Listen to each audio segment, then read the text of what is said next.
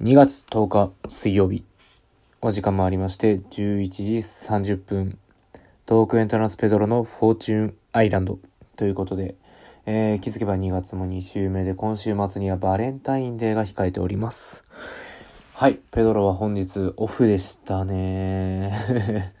え朝からちょっと、 Zoom 飲み会をちょっとね、やっておりまして、そこでもちょっとね、いろんなね、えー今週のトークテーマはキュンとした話なんですけれどもね、キュンとした話を聞いたりね、えーしたりさせてもらったりというね、こういろんなことがありましたけども、えー皆さんどうお過ごしでしょうか？はい、ということでね、え先日ですね、トークエントランスの方で、初めての案件動画というものをね、えー上げさせていただいたんですけれども、皆さん見ていただけましたでしょうか？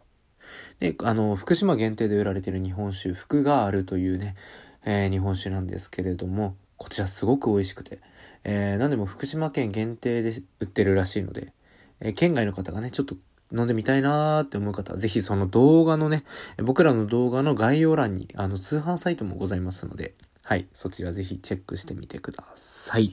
ということで、えー、はい。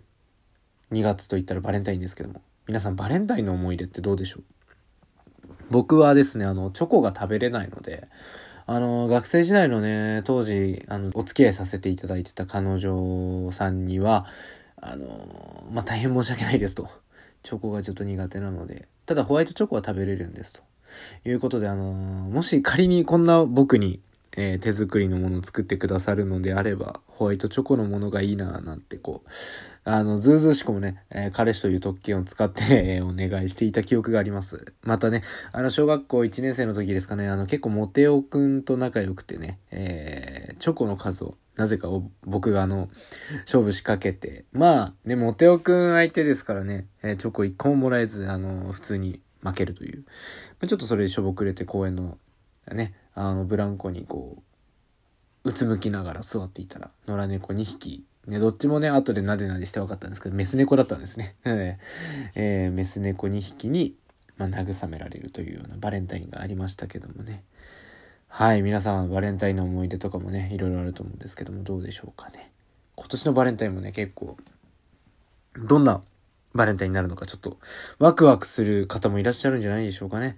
コロナ禍っていう部分でね、いかにこう好きな人、気になる人、まあ彼氏、旦那さん、会えるか会えないか微妙なところもあると思うんです。それをどういう感じでね、ドキドキさせるようにこう渡すのかっていうのもミソになってくるのかななんて思います。ぜひね、えーそういったところも。あ、そうだな。うん。来週のトークテーマどうしようかな。あの、ちょっと遅れますけど、え、バレンタインの、えー思い出話といきましょうか。ちょっとここ最近あの、恋愛系のお話多いんですけども、えーですね、あの、はい。ちょっと、恋愛の話、久しぶりに恋バナとやらをね、えー今回もさせ、今回もするんですけど、えー次回もさせていただければなと思います。いやね、えー今回もお便りどしどしね、えー送っていただきまして誠にありがとうございます。ということで今回もいっぱい届いておりますのでフリートークこのぐらいにして企画のコーナー参りましょう。お便りのコーナーです。はい、今週募集しましたお便りなんですけれども、えー、僕の私のキュンとしたお話ということでね、しかもね、あの、限定しました。今回、最近キュンとしたお話なんですけれどもね、えー、4つほどえお便りいただきました。早速読んでいきたいと思います。では、まず1人目です。ラジオネーム、新幹線チャンネルさん。ペドロさん、こんばんは。こんばんは。学校で好きな子の方を向いたら、こっち向いてウインクしてくれた。惚れた。あー、いいですね、これは。でもこの子多分ね、あれじゃないですか。自分のことを、あの、好いてくれてる。まあ、好意持ってるっていうのはちょっと分かってる子のやり方ですよね。大体、そうじゃないと多分ウインク返すなんてね、やんないと思いますよ。200ありじゃないですかね、きっと。わかんないです。わかんないですけどね。えーわかんないですけど。でもまあ、授業中とかね、こう、みんなが黒板向いてる中で二人だけこう、視線外してね、えー二人だけの世界が一瞬でも作れるっていうのはちょっとロマン感じますよね。いいですね。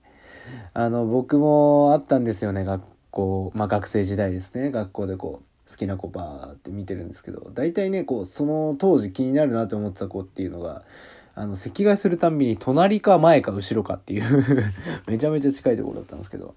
だからもう基本的にずっとね、喋りすぎてね、お前らうるさいとこう先生に怒られる。セットで怒られるのがなんかね、えー、先生の中でセットにされてるのがちょっとしたね、あの幸せだったりするっていうのも当時ありましたね。ちょっとね、えー、その頃から独占欲というかメンヘラみたいなのがあったんでしょうかね。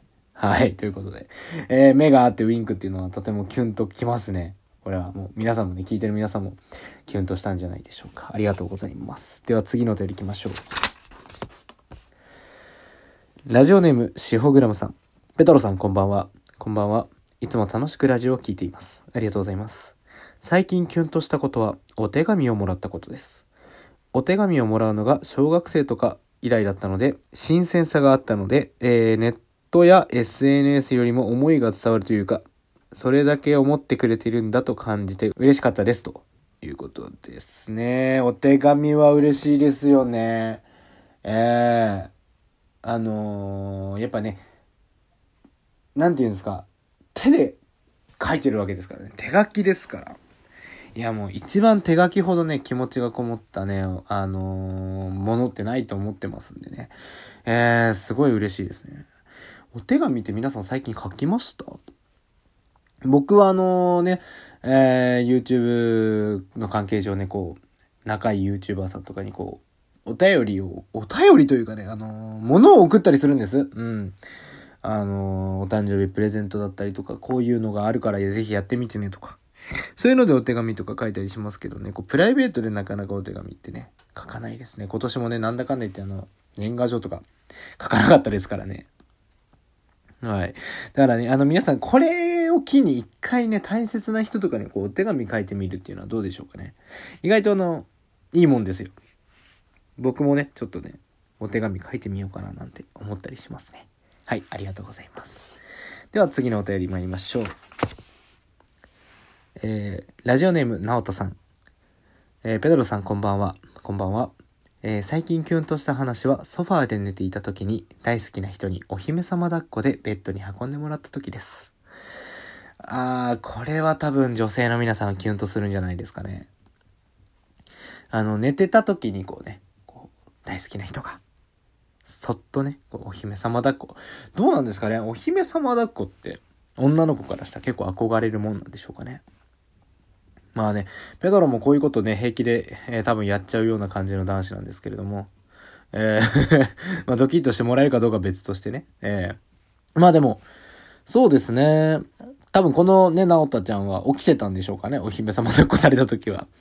まあね、男側からしたらちょっと恥ずかしいよね。こう、知らない間にこう、そっと持っていきたいところあるから。まあでも、こう、キュンとする話ですね。いいですね。ほっこりしますね。いやー、お姫様抱っこか。いいな。いや、されてみたいみたいなテンションで言ってるけど、あの、ペドロはがっつりする方が好きです。もちろん。ね。はい。はい。ということで、えー、もうどんどんどんどんこれはキュンとするお話ですね。じゃあ次のお便り行きましょう。ラジオネーム、おふくさん。ペドロさんこんばんは。こんばんは。常連のおふくちゃんです。よろしくお願いします。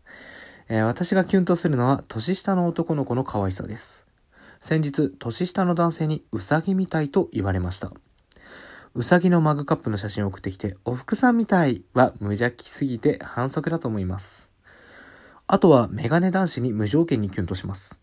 ちなみに今年の目標はペドロさんをメガネ男子にすることです。覚悟しといてください。はい、ということでね、えー、もう常連になりつつあるね、おふくちゃんから、えー、お便りいただきました。えー、まずね、えー、そうですね、おふくさんはうさぎっぽいですね。ほんととてもね、えー、うさぎさんみたいな感じで可愛らしいんですけどもね。確かにうさぎのマグカップは、うん、反則ですね。これ、あれ？これ私のことなんじゃないかななんて思っちゃうかもしれないですよね。まあ、でもまあ、そうですね。えー、これはキュンとしますね、言われたらね。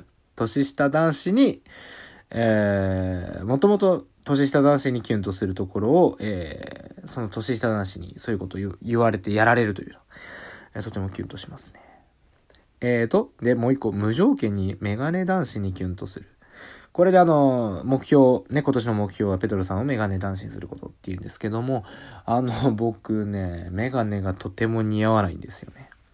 というのも、あの、一回ね、大学生の時に、学生芸人やってて、ショートコントであの、メガネかける っていうね、ネタがあって、それだけのために一回メガネかけたことあるんですけど、あの、ね、お客さんアンケートで、あの、まあ、彼が、メガネかけてた彼が、メガネが似合わなすぎると 言われたり、友達とかからも、あの、まあ、ペドロは メガネ似合わないな、似合わなすぎるなって言われてるので、逆に、逆に言うとね、えー、お福さんにこうご指導いただいてね、えー、ちょっと似合うメガネ男子になってみようかなっていうのもありますね。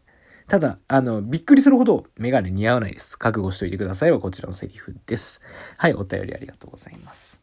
で、はい、こちらいただきまして、えー、今回キュンとするお話だったんですけども、皆さんこの話聞いてみてキュンとしましたでしょうかね結構ね、好きな人のこう見てたらウィンクとか、お姫様抱っことか、ね、年下男子にキュンなんてね、えー、いい話ですよね。お手紙もな、もう本当にいいと思いますのでね。僕が一番キュンとさせてもらいました。ありがとうございます。ということで、はい、告知します。えー、次回の、えー、お便りのコーナーなんですけども、えー、バレンタインの思い出に残る話ということで、今回2週連続で恋バナ的なものをお届けしたいと思います。えー、直近のバレンタインのお話でも構いませんし、幼稚園、小学校の頃のバレあのバレンタインのお話でも構いませんので、ぜひ皆さん、えー、本日もお便りもありがとうございました。では、いい夜をおやすみなさい。